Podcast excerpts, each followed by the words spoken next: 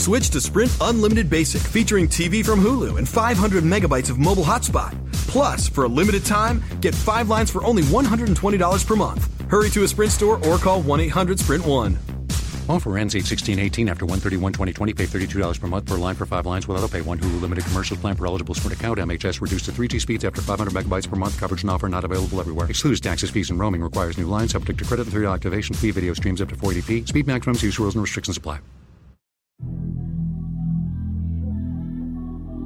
This was all circulating around the base that a giant had been killed, but no one was supposed to talk about it. I saw three long bony fingers reach up underneath the door, curl up to grab it, and then disappear. When he came over to me, dude, he slithered over to me. And this giant comes out of the cave, and they're all frozen. And he starts running and firing at this giant. Well, the giant moves. He's got a spear in one hand, and he's running really fast, and spears Dan and holds him up like this. Somebody else, shoot him in the face, shoot him in the face. They basically decapitate him. Got closer, got closer, got closer. When he got about fifteen yards away from me, I raised that twelve gauge and I blowed his head off. I feel something pulling at my leg, and I look over, and there are two small gray entities pulling at me. And they're literally, I'm getting pulled off the bed. I reached my hand into this bush, and I touched air. Couldn't breathe, and I couldn't move, because I know I'm seeing a monster.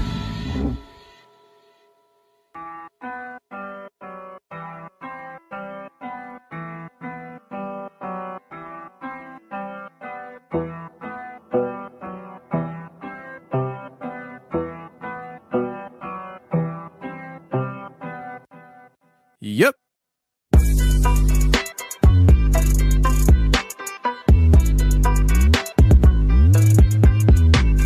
Welcome to the show, everybody. You're listening to The Confessionals. I am your host, Tony Merkel, and thank you for being here. If you've had an encounter or a story you'd like to share with me on the show, go ahead and shoot me an email. My email address is the confessionals podcast at gmail dot com. That's the confessionals podcast at gmail dot com. Or go to the website, the confessionals podcast dot com. Hit the connection section, and you can reach me that way as well. Either way works for me.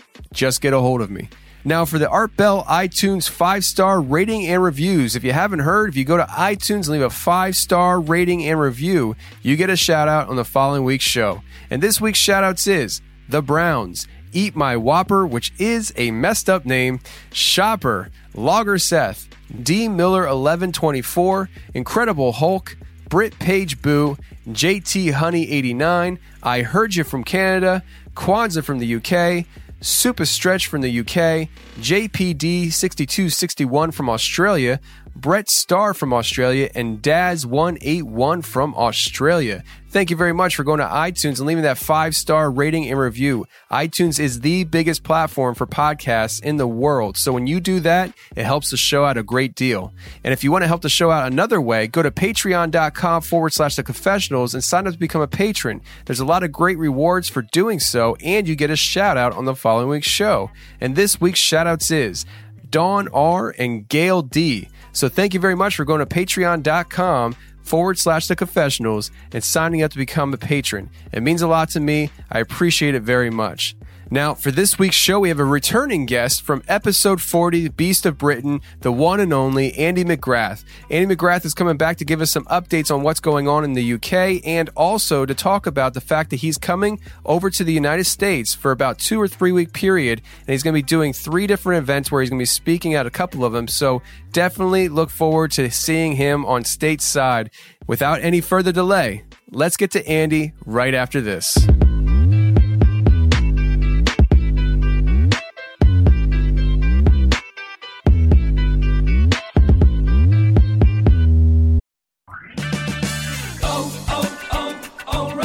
Is your check engine light on? Don't ignore it. Stop by O'Reilly Auto Parts today and let our professional parts people scan your vehicle for free. We'll retrieve the codes, discuss possible solutions, and even help you find a professional technician if needed. Visit O'Reilly Auto Parts today for our free check engine light help. O'Reilly Auto Parts. Better parts, better prices every day. Oh, oh, oh, O'Reilly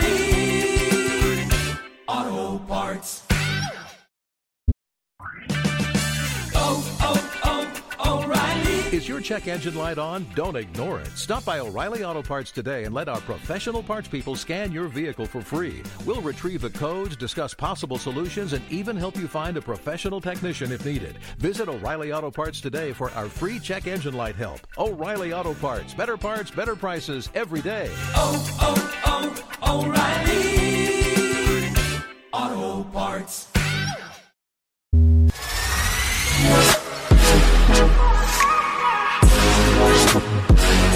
Okay, tonight I am visited again with a great guest. His name is Andy McGrath, and he actually was on episode forty, The Beast of Britain. And uh, that was a great episode, man. And I want to welcome you to the show once again, probably about a year later. How you doing, brother? I'm doing great. Thank you, Tony. Yeah, really um, busying up at this time and, and getting ready to, to come to the U S to do a couple of tours. Yeah, so tell us tell us about these tours that you're doing and stuff. I know you got a lot of stuff going on here.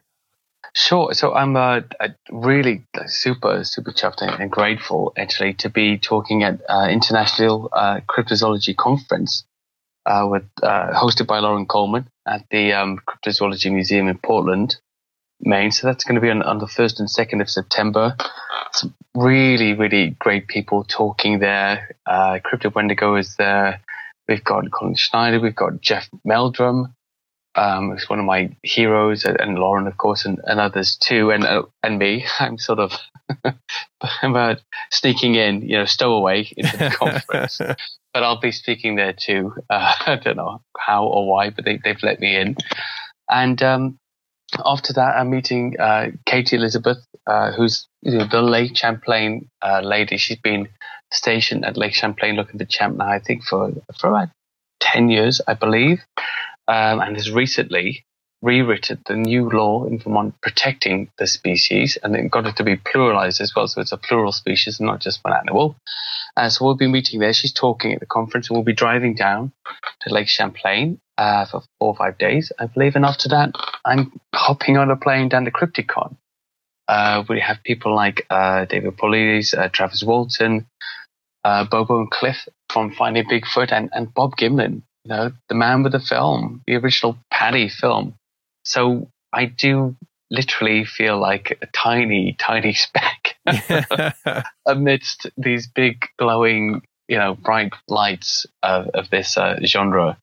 And um, I can only hope that they don't figure out that I don't know anything before I get to the end of it and do my whole talk. So I'm actually busy every night, so pushing it, pulling it together, getting the presentation, which, since I'm so untech, will be kind of PowerPoint with some sheets in my hand and some pictures and, you know, a few basically laid out lines. So I'm just hoping that the British thing will just carry me through, but people will just be mesmerized by the British accent. By the accent. And he must know what he's talking about.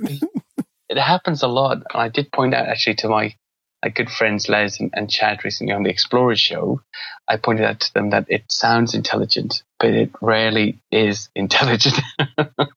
That's how we've been getting through. That's probably how we got that whole colonization thing around the world way back when. We just, you know, flashed the accent and they said, well, they seem to know what we're talking about. Let's just give them our country. So that's my schedule anyway, from the end of August until uh, I think I'm I'm going to be there from the thirty-first of August until the twelfth of September. Wow, man! So you'll be out here for a little bit.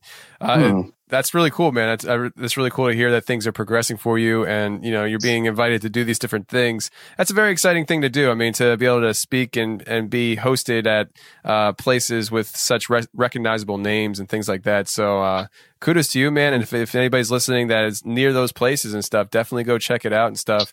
Come. Um, Yeah, I mean, if go back and listen to episode forty. Andy's got a lot of uh, things that he could talk about and share, and we're going to get into those tonight. Uh, so, Andy, we got some Bigfoot sightings we want to start off with, man. So what's going on? So the British Bigfoot, you know, this is a, a really contested subject in cryptozoology, and especially in British crypt- cryptozoology. There's there's the, uh, I suppose, a Fortean side of things that's kind of run cryptozoology here for a long time that thinks of these sightings as more of um, a spiritual thing, like the woo, or uh, as a zooform thing, which is a, a term that was coined by Jonathan Downs, the head of the uh, Centre for Fortean Zoology, in Britain, and you know, a, a stalwart, a long-term instigator and supporter of, of um, uh, the paranormal and cryptozoology studies in this country. So there's that whole thing there, and there's a, another bunch of people, including myself, that think that these are just animals uh, that are probably based upon. Uh, we were probably represented as the Woodwose, the, you know, the, the man of the, the forest, hairy man of the forest, that was depicted in the Middle Ages in this country, on the heraldry of, of our nobles, and on lots of different, you know, famous paintings, as as looking more or less as a, as an American Sasquatch is supposed to look now, as a, a hairy bipedal ape-like man. So we have um, we the British Bigfoot Research Group has actually compiled, I think it's around about four hundred seventy sightings at the moment. So they've got an interactive map that you can look at, where the sightings are simply relayed in exactly the same language uh, as the witnesses given them. It's verbatim every time. So nothing is is um, added to that. Now, I was lucky enough recently to get in touch with a, a very nice man called Hal Smith, who was a, a primate keeper for thirty-seven years. He worked in zoos in this country and all, all around the world. Spent a lot of time working with um, chimpanzees and, and gorillas as well. And uh, he was with his brother in um, a place called Abernethy Forest in Scotland, uh, which is uh, it's part of what remains of the old Caledonian Forest. So in Strathspey in the Scottish Highlands. So it's it's not too far from Loch Ness, just to, to place it, you know, in your mind. Um, it's about four thousand hectares of forest, so it's it's large for the U K, but it's not incredibly large. Lots of uh, red and roe deer and, and black grouse and all types of, you know, wild animals and blackberries and, you know, rabbits, all kinds of food sources, lots and lots of food sources. And he's had a, a sighting here with his brother anyway in twenty twelve. Now, just to give you an idea of what Scotland is like, it's um, it's about five million, five point four million people, and uh, I think one point nine percent of the total landmass of Scotland is urban landscape. So this is, you know, it's a very wild environment. It's very under-inhabited, so lots of space for, for something to roam around. So Hal, anyway, he was hunting with his brother in this forest, and um, they gone out in the morning, and he was just, you know, as you do when you hunt, you know, being careful, being very quiet, and being aware of his brother's heavy footsteps. And he saw in front of him, next to a blackberry bush, a dark figure crouching down with its back to him, and he said he was about fifty feet away. Looked to be about five foot two, crouching, and uh, it was eating berries from the bush. And suddenly, it raised its head a little, turned slightly towards him, and stood up and turned and looked at him. Now, his description, and remember, as a primate keeper of this animal, was seven to eight feet tall, covered in jet black hair, except for the upper chest and face, and his skin was a very dark color, except for the bottom lip, which was pink. So it had a wide nose and large eyes. His features reminded him of an older bonobo chimpanzee, so there was slightly balding on top. Uh, but he said this face was much, much flatter, so around the mouth. So I suppose it looked like it had no muzzle. Um, he said it was about four feet across the shoulders, longer hair on the forearms and on the chin. And he, as a, an experienced uh, primate keeper, said he's never been so scared in his whole life. It never threatened them. It never moved towards them. It just stared at them for a little while, and um, he put his rifle down. And it turned and, and walked away, just looking back from time to time to see wow. the, if they were following it. That's it, and it was gone. And from that point, he was um, he was hooked. He said they returned to camp. He said he actually turned around; his brother was already gone. He'd gone back to camp, and when he got back to camp, he was he'd packed the entire camp up, and uh, which I love, because these are very natural details of a real shocking incident, you know, that you don't realize that you've left your family member alone. You're just thinking, well, let's get the hell out of here. I'll get a head start and pack that camp right up. So that's what's done. And Hal, since then, has been, you know, he's been engaged uh, privately, mostly. He doesn't want his, his zoo colleagues to know he believes in Bigfoot. uh, because, you know, even as a primate keeper, that's that's a career death. Sure. Yeah, and he said he had mentioned it in, a, in an older zoo that he was working in after the sighting. He works in a different zoo now, and it made things very awkward for him. So anyway, he's in the new zoo now, and he's he's working privately with uh, uh, chimpanzees mainly across Europe. And in his spare time, he's he's looking around the U K for at, at Bigfoot sightings and in places where we've had sightings. So he's a very useful man to have in the field. So that, to me, that's one of the most significant sightings I've heard about in years because Absolutely. Of the qualification. Yeah, and that's the thing. I mean, his career directly applies to this topic, and mm. the fact that he has he, that he's had a sighting and will admit it to people mm. is very. It, it's that's a rarity. That's a rarity. I mean, a lot of times uh, these people who have these sightings that actually really are within these types of fields, like biologists and things like that, they don't talk about it. They don't talk about it. And more often than not, I think as time goes on, they just chalk it up as a bad memory, and they're just, they, they, they must have misunderstood what they were looking at. I think so. And I, I think, you know, our minds have this little place when something very unusual and disturbing happens, we're able to tuck that event into that place, compartmentalize it and say, and put everything else in back into reality. So you take that little chunk out. That goes into into the compartment, and we reform reality, you know, in the other section. Um, and he was shocked by this. It, it took him time to really qualify what he'd seen, and yet he's got all of this ex- experience. So, um, I mean, what he did say to me, which was very interesting, was that what he be- he believed that what he saw was a simian and not a hominid. So there's this big argument of, you know, is this a relict hominid, or is it you know, some form of ancient man, or is it an ape of some kind? I believe that we think it's a um, a relic hominid because it's upright, and being upright means man-like. But of course, lots of animals are, are walk on two legs. But this has got a man-like body. It's fair enough. It could convince you that the face is very flat, which convinces people that they're looking at a man-like creature too. But again, I think it's the lack of a muzzle, the separation of features, and unlike most apes, that gives us that man-like feel again. Surely, you know, there could possibly be an animal, an ape-like animal that has those features, and we're just um, projecting, you know, our our, um, our mental library of images onto the creature and saying, well, it's kind of like a man and like a monkey. Everybody says that all the time, don't they? And I think it's because of this this flat. This flat face and this, this uh, lack of a muzzle. Anyway, that's my take on it. Yeah, it's it's pretty fascinating, man. And I, you know, this topic of Sasquatch has been around for so long, and there's been so many different theories and ideas as to what these things are. Uh, but I do know this, that I'm sure you have gotten flack over the years for researching this topic in England. Uh, it's especially, especially here. In fact, I'm still receiving, I mean, Deborah Hatzell of the British Bigfoot Research Group, she gets most of it because she's the head of it. And she's a personal, she's a witness as well. So that's what started her journey four decades ago. She had this experience in Boyle Hill Park near Manchester, in Salford, near Manchester. It's uh, in the sort of, sort of towards northern England. And um, she was playing truant from high school with a friend. I think she was about fifteen years old. And they were in this big manor house estate. There was a park you could go into. They had sensory gardens and woods surrounding it. And she saw a seven-foot-tall Bigfoot uh, lean out of the bushes and sort of move towards them. And she, you know, she freaked out as any fifteen-year-old girl would.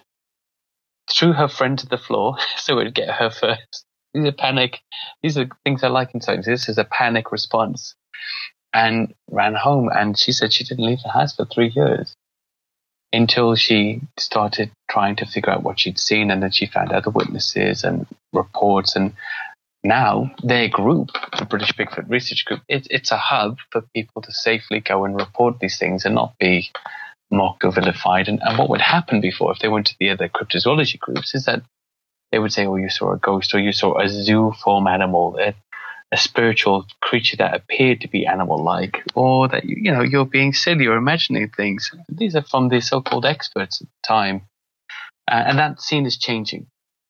But there's a lot of controversy surrounding it. So we do receive uh, a bit of heat. Let's put it mildly. We ignore it mainly. We just get on with it and say, well, you know, these witnesses need somewhere to go. There is really nothing separating the description of these sightings and the American Sasquatch or the, the Russian Almas or the Yerin or the Orang Pendik, you know, for the similarities. Sure. It's just that they shouldn't be in Britain. Why? Oh, because it, there's not enough uh, uninhabited land. Well, okay. So there was the uh, the National Ecosystem Assessment in twenty twelve. They actually determined that only six point eight percent of the entire U K is built upon. Um, and that's including uh, rural developments and roads. So when you actually look at it, there's tons of land everywhere, but we're mostly dwelling in the cities, so we don't feel that way. I live just outside of London. Uh, and it's a, like a leafy suburb, but still, you know, it's a busy place, and you can be forgiven to, for thinking there's no there's no green space, but it's actually everywhere. So that's the overview. Yes, lots of flack, lots of derision. I've um, heard lots of compelling evidence like, there is no British Bigfoot. That's one of the most compelling pieces we normally get. Sorry to disappoint you, mate. There is no British Bigfoot. So um, get over it or whatever. You know, that's um, that always uh, takes me time to to, to disprove. Um, you know, it's just it's just one of those things. But the witnesses are very reticent normally to come forward. I've not been able to get anybody on film at all yet.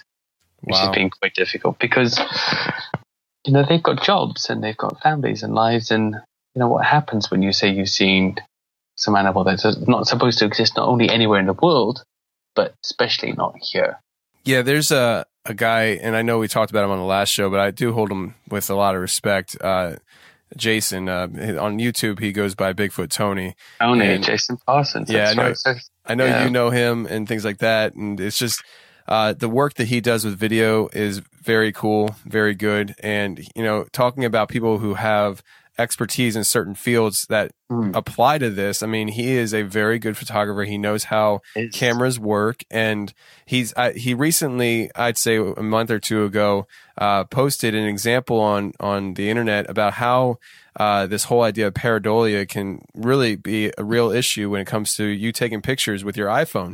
Uh, That's and, right. and he took a picture of a, a, like just, you know, some bushes and stuff with his iPhone, and he picked out some faces. He's, and they did, yeah. and they looked like faces. And if, if that's what you want to see, right. And then he took a picture with his camera, like a real good photographer's camera. And it's so much clearer when you zoom in and you just see it's just a bunch of branches. And oh, so he does a lot of yeah. great work. I, but with pareidolia, this is this is my my kindest um, point of view on it. Let's just say, if it's not clear enough to see, it's not evidence. Let's just say sure. that. Sure, you were there, you saw something, but the camera didn't see it. And um, what we're making out here could be leaves and branches in certain positions. And so the pareidolia part is too overpowering to, to consider this as evidence of any kind.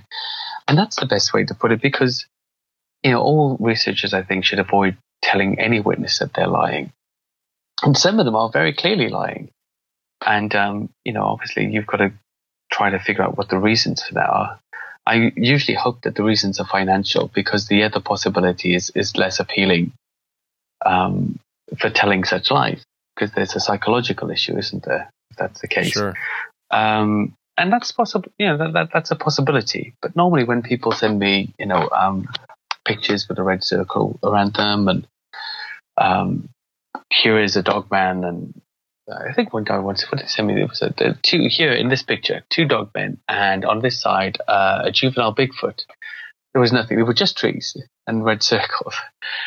I was polite, and I said, okay, um, thank you for the pictures. Uh, unfortunately, I, I'm unable to make out what you photographed in this um, instance. Could you point them out to me? And he said, and this is going into the spiritual side of things now, or the, you know, the pseudo-spiritual side of things, well, you can't see them because they're cloaked. Okay, fair enough.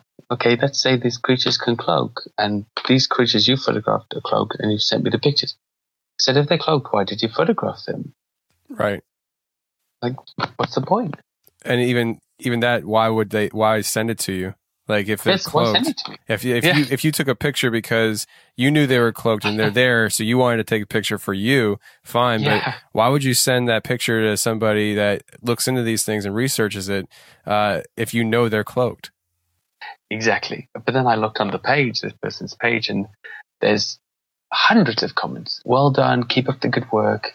You know, it's this groundbreaking, the stuff that you're doing, and it's literally just pages and pages full of.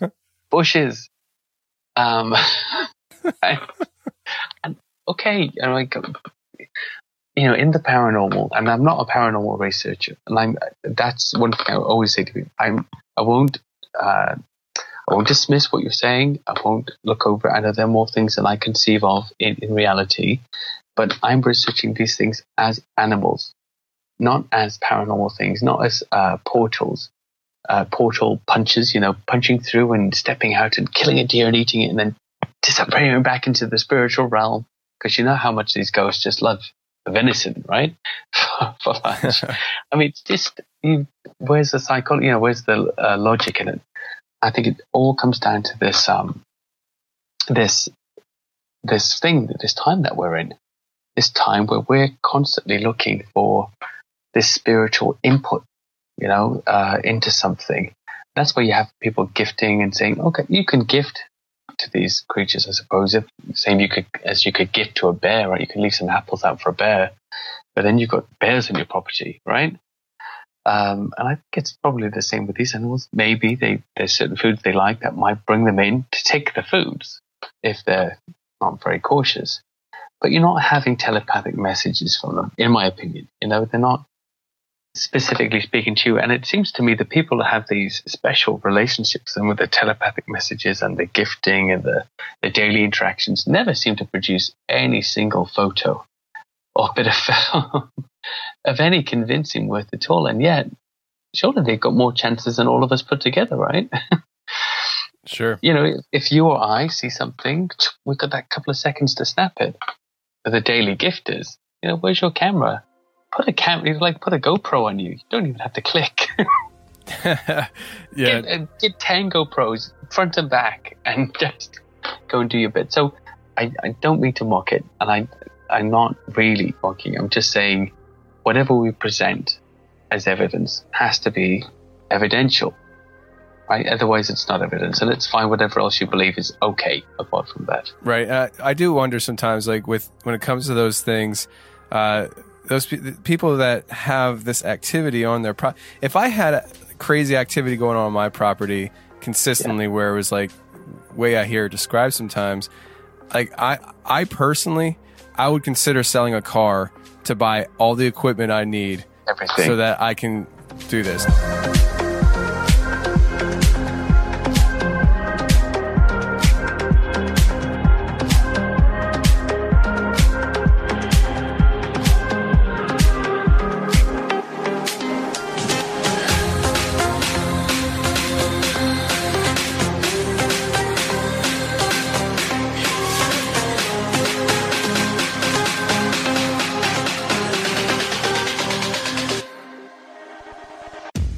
Switch to Sprint Unlimited Basic, featuring T V from Hulu and five hundred megabytes of mobile hotspot. Plus, for a limited time, get five lines for only one hundred twenty dollars per month. Hurry to a Sprint store or call one eight hundred Sprint one. Offer ends eight sixteen eighteen after one thirty-one twenty twenty. Pay thirty-two dollars per month per line for five lines with auto pay. One Hulu limited commercial plan per eligible Sprint account. M H S reduced to three G speeds after five hundred megabytes per month. Coverage and offer not available everywhere. Excludes taxes, fees, and roaming. Requires new lines. Subject to credit and three dollars activation fee. Video streams up to four eighty p. Speed maximums, use rules, and restrictions apply. Is your check engine light on? Don't ignore it. Stop by O'Reilly Auto Parts today and let our professional parts people scan your vehicle for free. We'll retrieve the codes, discuss possible solutions, and even help you find a professional technician if needed. Visit O'Reilly Auto Parts today for our free check engine light help. O'Reilly Auto Parts. Better parts, better prices every day. Oh, oh, oh, O'Reilly Auto Parts.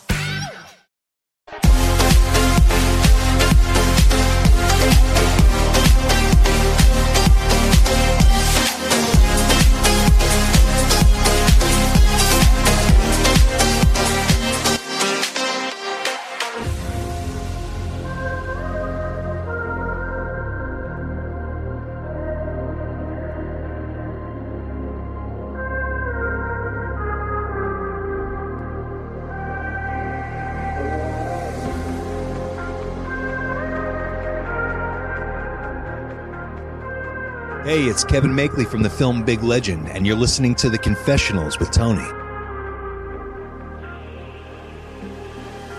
I want to kind of hit on another topic here because I know you and I were talking a little bit about the lake monsters and stuff. What's going um, on with these things, man? So we've got Loch Ness. Everybody knows about Loch Ness. And that's something that's been very, very, um, well, eighty-four years it's been now that this has been a big phenomenon in this country. And if you go to Loch Ness, um, you'll, I think they have something like three, four hundred thousand tourists come to the area every single year. But it's kind of like an old fairground, you know, from back in the day that's rusting and sort of wearing out. And the same sort of trips go on every day, the same boat trips and the same excursions around. They've got the two Uh, centres, the Loch Ness Visitor Centre and, and Nessyland, which is more of a sort of commercial type of thing. And it's a, it's a beautiful area, you know, twenty-five miles long, about a mile and a half wide. They say seven hundred fifty feet deep, but all of the hills, uh, they're, they're covered in peat, which is this really oh, mucky substance that's very common in these very wet areas of the U K, and it the water runs down the mountains, through the peat, into the loch and turns it brown. Even if you turn the tap on at Loch Ness, you get brown water. It's not bad for you, but it's, you know, it's it's very murky. So you can't see really anything below twenty feet below the surface. And um, it's just a terrible, terrible research area. It, it it really, really is bad. And I've been up there twice. And it's um it's also, you know, there, a lot of researchers have been there for a very, very long time. And it's it's kind of their territory, I suppose, in a way. Um, I think it's the most active area that we know about in the U K for, for lake monster sightings. There are at least, you know, on a bad year, there's at least three, and on a good year, you can have up to eleven, as they had, I think, in twenty seventeen. Um, some of them are very clear, you know, head and neck above the water, uh, one or two and on the banks of the um Of, of the loch or in the, the forest. And I think Roland Watson just wrote a book about that called um, When Monsters Come Ashore. He's a, he's a great Loch Ness researcher, probably the best there is actually. And, um, you know, it's just it's just a, a wonderful place to visit, but probably a very, very unlikely location to prove the, the, um, the existence of the Loch Ness Monster. Um, I personally probably would focus more on uh, Loch Morar, which is not too far away. It's uh, it's got eight miles of, of river that leads straight to the sea. It's not really obstructed very much. There have been lots of sightings there in Loch Morar, um, including one of my, my favourite sightings, actually, which I believe was in the, the late sixties. I've just checked the date on that, actually. Um, Yes, so nineteen sixty-nine was my favourite sighting I'm talking about. That was uh, a guy called Robert Duff was fishing uh, from a boat in Mabley Bay uh, on the southern shore of Loch Morar, and uh, what he spotted then was it was a monster-sized lizard. He said lying motionless on the loch's white leaf-strewn bottom, looking up at him. Estimated the creature to be twenty feet long, with a snake-like earless head, slit eyes, and a wide mouth. He said its body was grey brown with rough skin, and it had four limbs, with three toes visible on each front foot, plus a tail. And he obviously was, you know, so unnerved by the creature that he left the area immediately. Uh, now, there have been many, many other sightings at Loch Morar, but it's really underpopulated. I think it's got a population of about four thousand people in the small vill- villages around the loch. One end of it is completely cut off. You can't get there uh, by car at all. And it's just a really great place to, you know, to have a, another possible monster. Um, In Scotland, you've got thirty-one thousand four hundred sixty lochs and lochans. Okay, and that doesn't include the um, the sea lochs. And wow. It's just an amazing place, really. So one of the theories I had, since these creatures are normally spotted by themselves, very, very occasionally with young or, or others in tow, is that perhaps they are they have more of a roaming behaviour, like a like a tiger or something. That they're solitary animals. And perhaps come together to, to breed or to to rear young, um, that they primarily, in many cases, move in and out from the sea. I think that happens in Loch Ness. And I think that when they are spotted in the loch, for example, in Loch Ness, it's when they've come back in, you know, either through the other lochs, Loch Lochy and Loch Oich. Um, that's a lot of lisping, by the way. Those Scottish names. They, um, they it's good if you've got a bit of phlegm already when you start to say those things. Um, they uh, they both connect to Loch Ness, and there are the, the River Ness leads out to the sea on one side, and there's a more difficult journey uh, in the west um, out to the sea. But it is possible, and there have been other sightings of similar monsters in these other lochs and at both ends. In the River Ness, of course, that's where Saint Columba saw his monster in five sixty-five A D, where the whole thing started. It was actually in the River Ness, not in Loch Ness at all. And, um, yeah, there's the whole funny scene of him coming across the funeral of a man on the banks of the loch in five sixty-five A D. And he's told that a monster killed the man. So he sends one of his disciples in to test the theory. And uh, it's kind of him, you know, very uh, very um, Christian. And then, you know, the monster appears and he rebukes it in the name of Christ. And it's pulled away, apparently, as if with a strong rope, and it it um, it leaves the man alone. Now, these are interesting, to say the least, but lots of things have lots of things attributed to them.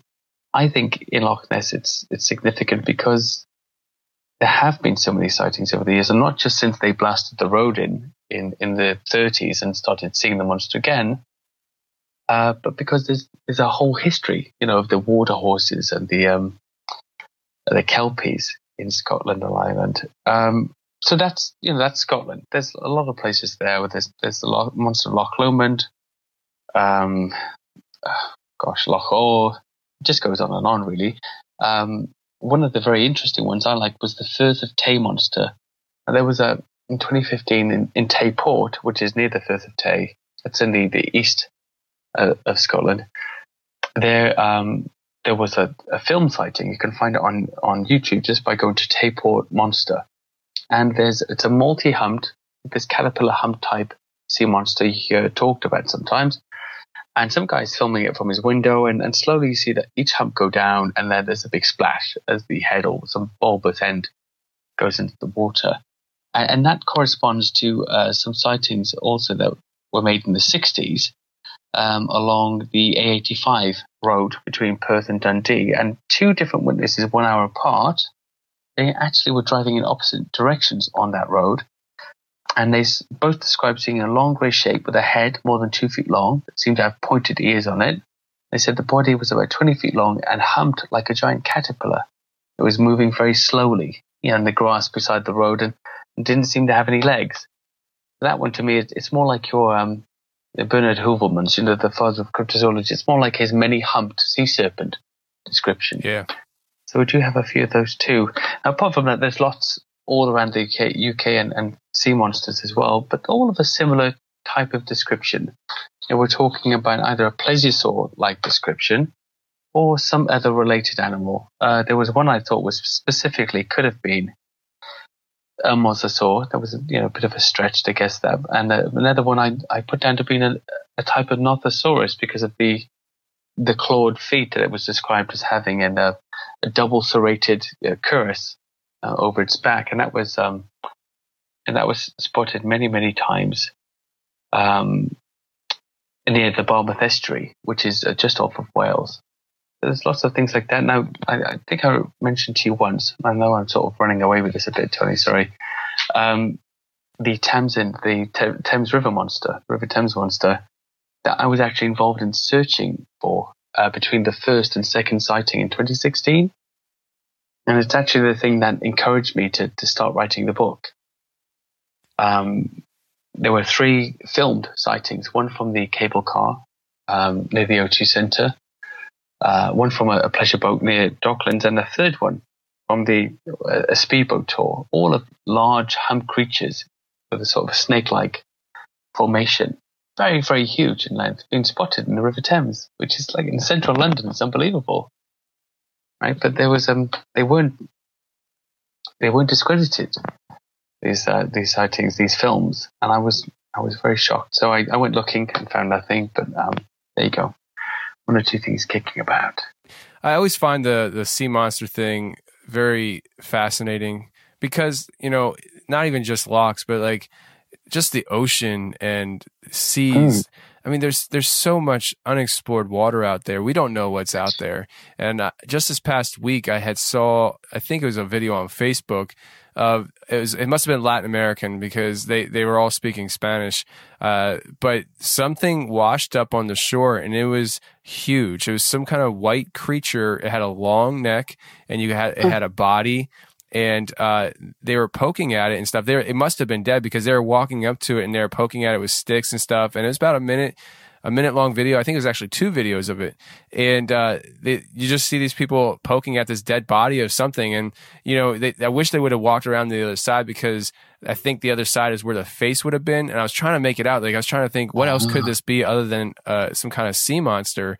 But it, it just it looked like a dead, washed up sea monster. It was very fascinating. I mean, you know what? There's there is really so much around. I, the the carcasses. I always find it's very difficult because there's so much um, degradation that goes on. You know, while something is rotting at sea, and we, it's hard to make out what things are. Thing bits of things disappear, and um, I know that you know I've always been very ir- irritated with the old um, basking shark.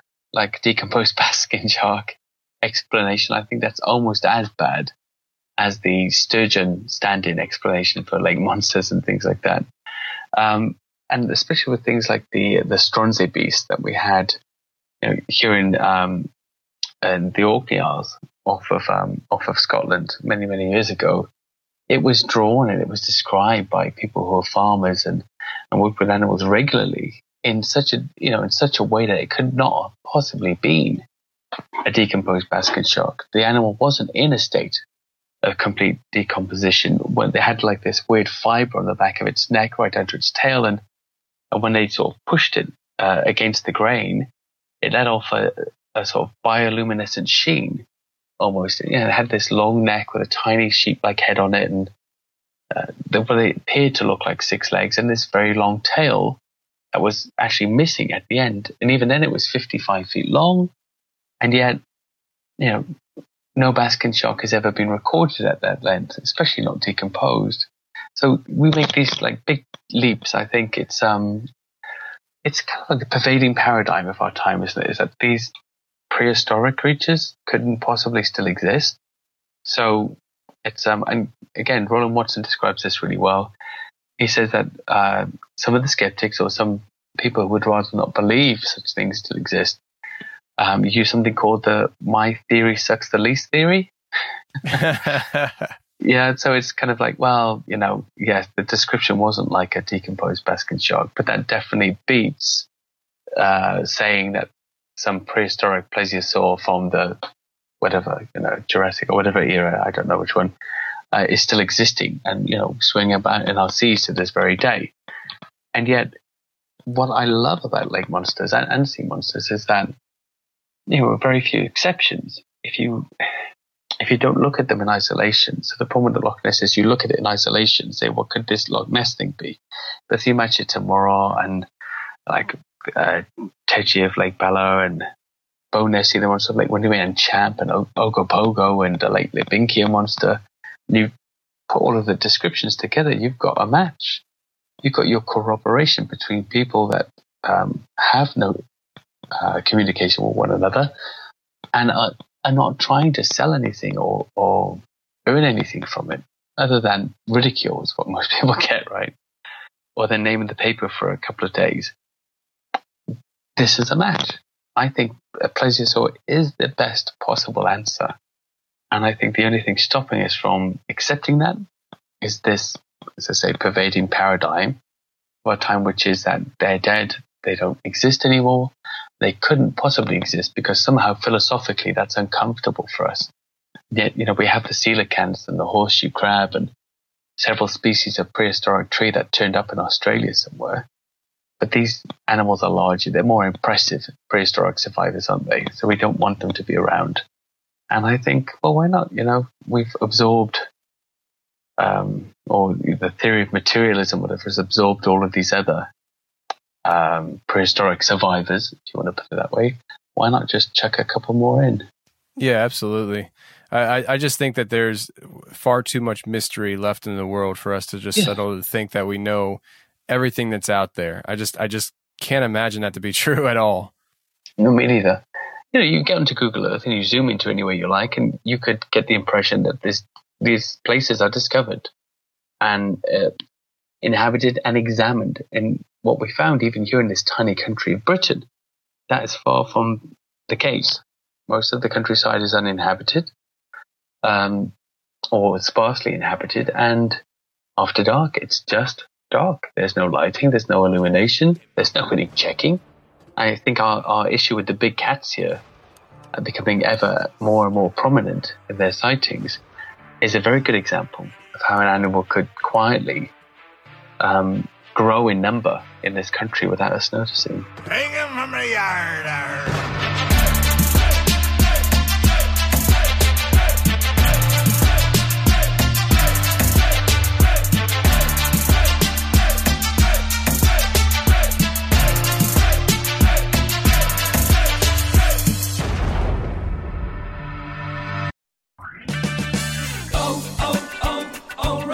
Is your check engine light on? Don't ignore it. Stop by O'Reilly Auto Parts today and let our professional parts people scan your vehicle for free. We'll retrieve the codes, discuss possible solutions, and even help you find a professional technician if needed. Visit O'Reilly Auto Parts today for our free check engine light help. O'Reilly Auto Parts. Better parts, better prices every day. Oh, oh, oh, O'Reilly Auto Parts. Oh, oh. Is your check engine light on? Don't ignore it. Stop by O'Reilly Auto Parts today and let our professional parts people scan your vehicle for free. We'll retrieve the codes, discuss possible solutions, and even help you find a professional technician if needed. Visit O'Reilly Auto Parts today for our free check engine light help. O'Reilly Auto Parts. Better parts, better prices every day. Oh, oh, oh, O'Reilly Auto Parts.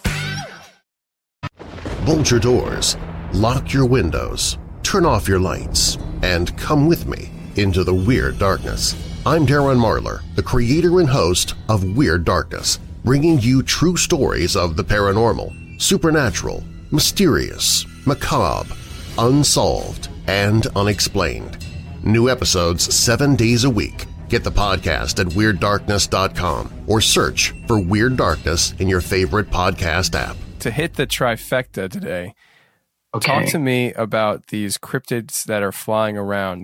What is oh. it, like a pterodactyl or a thunderbird? What are we talking about here? Not a thunderbird. Um, there's really been nothing like this thunderbird uh, spotted here, but there have been several pterosaur-like sightings uh, in this country over the years. There's even been a very, very recent one, uh, which was reported to Uh, Jonathan Whitcomb of the uh, Live Pterosaur site, who's often in Papua New Guinea investigating the ropen and other creatures like that.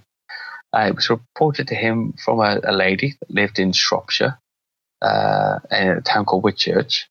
That was in September twenty seventeen, and she claimed that she was alerted to the presence of the creatures by a strange screech that sounded like nothing she'd heard before. Now, the area she lives in is it's like a wildlife preserve, this area. So she's, there's all types of wild birds there and other things that you're very used to living in that area. And she had not heard this screech before, and she heard the sound was coming closer. And across the way from behind some trees, she saw, she said she was shocked to see two pterodactyls flying side by side that passed the trees and flew off fast until she lost sight of them between a clearing uh, in some woodland and houses. She described them as, as being much bigger than the biggest heron she'd ever seen, with large beaks and leathery wings. She said they were both grey in colour. And some days later, her thirteen-year-old son came running in from the garden, saying he'd seen a large bird with bat-like wings that made a strange screeching sound. Uh, so she showed him a picture of a pterosaur, and he confirmed, yes, this is what I saw. Wow. Uh, and there's been another sighting in that area that Jonathan's recently reported, or another witnesses Uh, come forward from that very same area to see that say that he also saw something very similar. Uh, I think uh, a few years before, or maybe the year afterwards. I'll just double check that for you. But this is an amazing thing. You know, how how is it? Um, how is that possible? So we've got a few more. Uh, this one I named the Aire Valley Dragon. So between the years of nineteen eighty-two and nineteen eighty-five, a pterodactyl-like animal was seen several times in the skies above Aire Valley in West Yorkshire. That's in the north of England. Very rural. It was in a wooded area known as the Devil's Punch Bowl. And um, that was in September, uh, I think, nineteen eighty-two. This prehistoric-looking creature was said by one of the witnesses to be flying low and erratically on large bat-like wings. It was also witnessed by a resident of nearby Eldwick, who described a grey creature with a pointed beak and short legs. Um, okay, nineteen ninety-nine, another man claimed to have seen something that looked like a pterodactyl. So it was a grey-skinned bat-winged creature with a long beak and massive wingspan. Creature rose up out of the bushes in front of him and flew away, leaving him confused and alarmed. And a second man, Percy Waterton, claimed to have seen two animals of a descript- similar description in the woods that backed onto his house. He believed that the strange creatures were frightening the bird population in the park and thought they might be nesting in the forest. Um, Southport is also similar. It's, it's in the north there. So there's, you know, there's quite a few different sightings. Um, and there are other similar ones that go back to the nineteen hundreds in an area in Wales called Penlyn Castle, which is in Glamorgan. And that's, Glamorgan's actually the region in Wales I, I come from. And um, this was apparently the home of winged serpents, small winged serpents, uh, that terrified the local population. They were very colourful. Apparently they had eyes like the feathers in the peacock's tail, uh, multicoloured uh, bodies, a head crest sparkling with all the colours of the rainbow, and appeared as if they were covered with jewels. Um, they would often glide swiftly over people's heads if they were disturbed. And the old man at that time who reported them said that they were they were killed, killed off by the local residents for stealing poultry all of the time. So that's what happened to them. It goes, you know, on and on. There's there's a lot of different sightings like this. They're rare. They're not very common, these sightings, but they do seem to appear every few, few years or so. And I've always wondered, you know, could this be a, kind of a stopping off point between maybe Northern Africa or Western Europe and, and, and somewhere else? You know, so birds migrate to different uh, climates and different regions during different parts of the year. And I always wondered, maybe these creatures are doing the same. Yeah. And what are the chances of uh, like the, you know, misidentification? Like, do you guys have any native animals that re- look remotely to what you just described? I think a heron would be a good fit. Uh, the heron is a, it's a wading bird, um, long legs, a long beak, very long beak. But uh, people here are familiar with herons. Um, they can be quite tall, maybe about two feet, three feet perhaps, if it, they're very large. Um, They do have very prominent feathers when they're flying, however, which are, are splayed as they're flying out. So I think to see something like that that appear to have bat-like wings would be quite strange. I think the qualification of the witnesses is important in these cases, because the first one especially, who lives on this this preserve, she states that she's very used to the different types of protected birds that, that go through there. Um, it's possible. Of course, it's always possible. You have to wonder what would make somebody think that they've seen a prehistoric animal as opposed to a cormorant or a heron or, or something something else like that. Right. I mean, I I guess if it is a case of misidentification, it's just it's really somebody who maybe just isn't familiar with the native animals, which I, I just, yeah. you know, hard That's to, possible. Hard to believe, though, when, when you're talking about, you know, majority of these people being adults and uh, seeing yeah. they've been around a while, you know, so they, even if they don't know what the animal is called, it's like, oh, I've seen that animal before. You know what I mean? Yeah. I mean, the herons are very, very common here. I mean, that's the, that's really the only bird that would appear to me to have this, the size needed and the appearance needed to, to, um, to possibly be mistaken as one of these things. But yeah, It, it's, it would be that bird. If you look at the, um, the heron, or if you put British heron, I suppose that would bring up um, a, a picture of what I'm talking about. I, I filmed one the other day. They're always in the rivers around here fishing. And um, I, I would find that difficult to identify as some prehistoric creature, to be honest with you. Yeah, I, I, I would agree with you on that. Yeah, but it's always about the witness, you see, because, and this is why I like to really focus on witness testimonies. I look for really mundane, um, you must do the same, mundane elements in the story, because when you see something shocking, the, the scene is always preserved in your mind, and it's uh, in it's a very tiny detail. You always remember, I remember on that day that I paused a tree and the branch was broken strangely, and, and then I saw this thing. So there's always these small, silly details that don't need to belong to the story, but the witness can't forget. It's sort of like a sign of trauma or a shock of some kind. Um, so I'm always looking out for those those tiny details. And some of these stories have them. They have these, um, as I call them, mundane details. They're boring details that you don't need to know. They almost qualify the validity of the uh, the testimony. Yeah, for sure. Absolutely. Well, Andy, let me tell you something, man. It's been a pleasure having you on again and uh, sharing some of the things that have been going on. And I'm really excited for you, man, that you're coming here stateside, and yeah, you're doing it. You're, you're gonna be very productive in those two weeks. Very, very productive. So, uh, real quick before we get out of here, uh, I just want you to revisit and just tell everybody where you're gonna be, on what dates, and also uh, where they can get your book and where they can find you on the yes. interweb.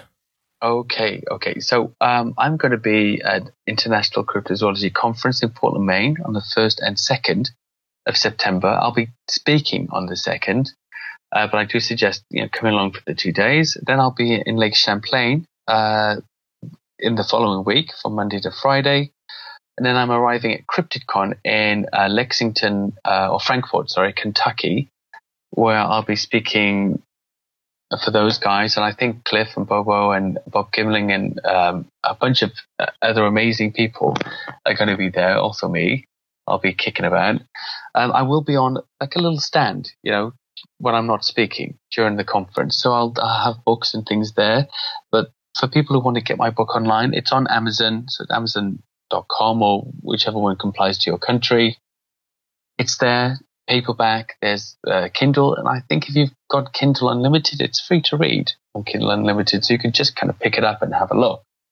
Um, you can find me on facebook dot com forward slash bsov, uh, twitter dot com forward slash bsov Britain, and I'm on Instagram and, and Pinterest in the, the, the same way. YouTube a little bit. I'm starting to do a bit more on YouTube, uh, but need to sort of chalk up a few more investigations before I really fly on there. And um, if anybody's interested in having a look, there is a little T V pilot for a, a series that I plan to make, uh, but haven't. I'm going to be pitching that this year as well.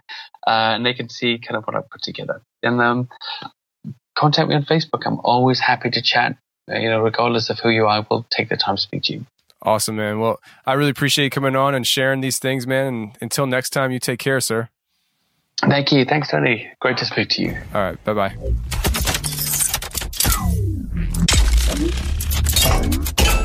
Well, that's the show, everybody. I really hope you enjoyed it. And if you did enjoy it, there are three things you can do to help support the show. One, you can go to iTunes, leave a five-star rating and review. Two, you can go to patreon dot com forward slash the confessionals and become a patron of the show. Or three, you can take this link to the show that you're listening to right now and share it around social media. Facebook, Twitter, Instagram, Snapchat. I don't care where you share it. Just share it around social media. And that will help the show out a lot as well. And if you're not following us on Twitter, go to Twitter and find us at T Confessionals. That's at T Confessionals. Or me personally, at Tony underscore Merkel. That's Tony underscore Merkel. And before we get out of here, I want to bring on Wes Germer. He's been waiting to come on, and I want to clear the air about what happened on the show last week, his show last week, not ours, his. And there's a big debacle that happened, and I just want to clear the air with Wes tonight. So, Wes, you're on the air, man. Hey, thanks for having me on, Tony. It's a great honor to be on the Confessionals. Uh, actually, Wes, hang on a second. I got a call coming in. Hang on. Yo, Jack, what's up, man? Hey, Tony. You're not busy right now, are you? No, I was just, I was just recording with Wes, but I just put him on hold because I saw you were calling, so no big deal. What's up? Oh, okay. Yeah, I was just, you know, uh, thinking real quick. I know we were talking earlier about that wasp nest that you saw um, on your neighbor's house over the driveway. Yeah. And I was just, you know, I was just wondering, I, I was wondering if you could possibly go to the greenway pest control dot com and hit that contact section and just shoot me an email real quick. I, I want to make sure that I remember to come out and check around your house, because I really don't want you guys to get infested with wasps. You know, it's that time of year where they're really active. So if you could just make sure that you get in touch with me on the greenway pest control dot com and hit that contact section. Seriously, that'd be great for me, so mm-hmm. I remember to come out. Yeah, absolutely. I can do that. I yeah, with that whole wasp thing, I mean, I was just, you know, I was worried about everything because the wasp nest was really directly across my house on the other side of the driveway, and this thing was huge. I mean, I'm talking, like, you saw it. It was what, yeah. I don't know, ten inches bit, like, long. I mean, it was absolutely huge, and the wasps were all over the place. I wasn't going to mow my lawn next to it, and yeah. so you know, I, I talked to Ross next door, and uh, he took care of it the other day, and you know, it, it's just. You know, I've been so busy with everything. I, I've wanted to look around my house and stuff. I hadn't had a chance. I know I told you I would and stuff. I've just been really busy. And, and to be honest with you, dude, I've been very frustrated this past week. You know, Wes, I was on, I was supposed to be on Wes's show last week, and he just, he totally blew me off. He actually freaking ordered a pizza Whoa. when I was supposed to be on. Yeah, I know, right? Like, oh it was my just, gosh. Dude, I'm telling you, like, it was such a frustrating thing. And I was, I was just so frustrated. I, I told you I was going to walk around the house, and I didn't get a chance to and stuff, but uh-huh. um, I'm, I'm definitely going to do it. Um, unless you're going to come down and do it, I don't know. But uh, I'll definitely shoot you that email to remind yeah. you, because I, I just don't have time and stuff. And Lin- I'm not going to tell Lindsay to do it, uh, but I've definitely been worried about it, because every time I come home, a lot of times I like walking around outside with Ben and stuff, and I've been worried about that because these things are freaking everywhere. Oh, and yeah, yeah. I told I told Ross, I, you know, to take care of it, and he did. And what happened was, he went out there and he had like this heavy duty spray, and he really did take care of it. I mean, they're gone now, but the wasp nest is still hanging there, so it's kind of frustrating. But it is what it is. At least the wasps are gone.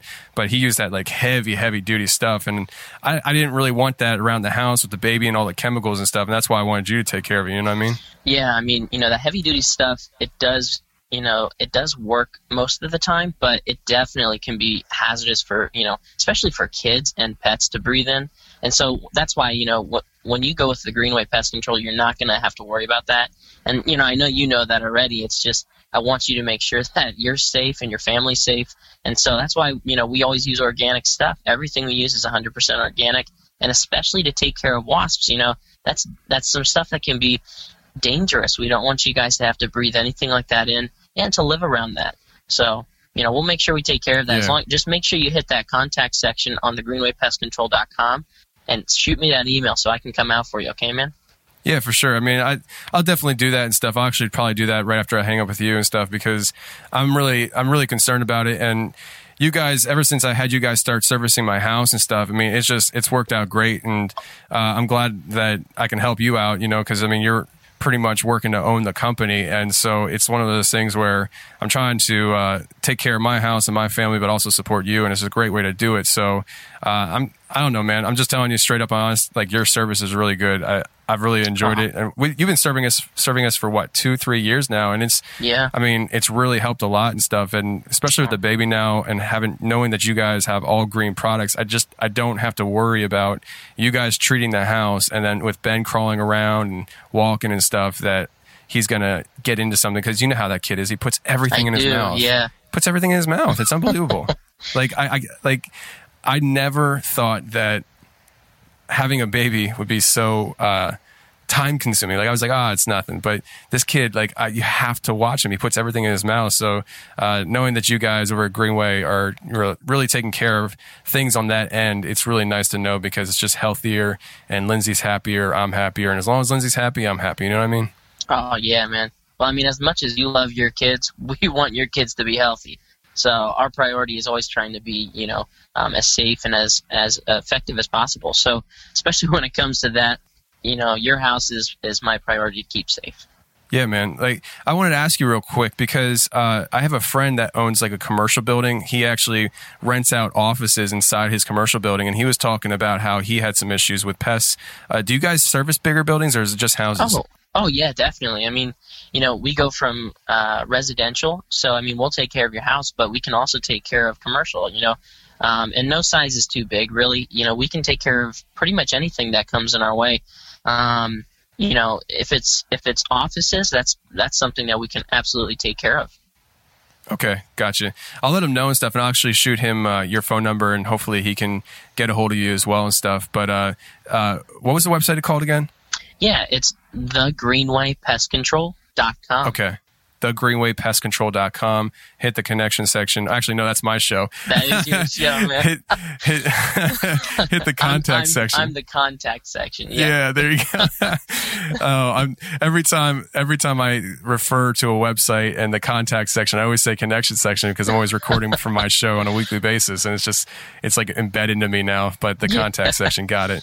If I go yeah. to your website and I start looking for the connection section, I'm like, ah, what was he talking about? You know? Exactly. Yeah, we don't. Don't want you to be confused. How long have you guys been around? Oh, we've been we've been servicing, you know, the, mm, about ten and a half years, eleven years now. Dang, man. Okay, cool. Well, uh, definitely take care of that email for you, and I'll shoot your number over to my friend, and uh, maybe you guys can start servicing his commercial building and stuff like that. But yeah, man, listen, I gotta get back to Wes and stuff. I I well, gotta handle this, geez, but man, good luck with that. Yeah, no. All right, bro. I'll talk to you. See ya. Bye. All right, Wes. Well, listen, I'm back with you, but I don't think we're going to do this tonight because I'm just. I had it's an to, honor to be. No, Wes, hang on a second. Time out. I, I, I was, I, I was going to have you. Thanks for inviting me to the show. Wes, no, stop. Listen, I was not going to try to be angry tonight and stuff. And I had a really good conversation with my brother. I don't think I can handle this conversation right now about what happened with you last week on your show. So we're just not going to do this right now. I had a lady uh, named Kelly contact me on Facebook this past week ranting about you. And I, I just, I'm, I really can't handle talking to you right now about this lady Kelly or what happened to your show. Uh, Those are my no, friends. No, Wes, that's, Wes, that, that's it. We're, that's it. You're out of here. Shut up when I talk to you! Yes.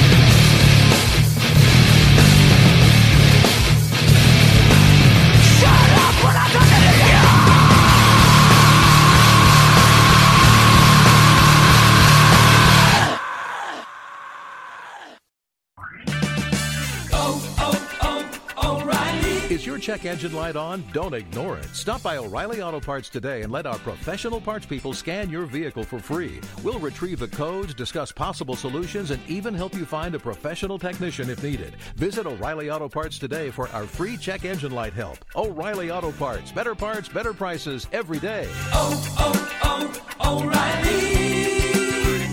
oh, O'Reilly Auto Parts. Oh, oh, oh, O'Reilly. Is your check engine light on? Don't ignore it. Stop by O'Reilly Auto Parts today and let our professional parts people scan your vehicle for free. We'll retrieve the codes, discuss possible solutions, and even help you find a professional technician if needed. Visit O'Reilly Auto Parts today for our free check engine light help. O'Reilly Auto Parts. Better parts, better prices every day. Oh, oh, O'Reilly Auto Parts. Oh, oh, oh, O'Reilly. Is your check engine light on? Don't ignore it. Stop by O'Reilly Auto Parts today and let our professional parts people scan your vehicle for free. We'll retrieve the codes, discuss possible solutions, and even help you find a professional technician if needed. Visit O'Reilly Auto Parts today for our free check engine light help. O'Reilly Auto Parts. Better parts, better prices every day. Oh, oh, O'Reilly Auto Parts. Oh, oh, oh, O'Reilly. Is your check engine light on? Don't ignore it. Stop by O'Reilly Auto Parts today and let our professional parts people scan your vehicle for free. We'll retrieve the codes, discuss possible solutions, and even help you find a professional technician if needed. Visit O'Reilly Auto Parts today for our free check engine light help. O'Reilly Auto Parts. Better parts, better prices every day. Oh, oh, oh, O'Reilly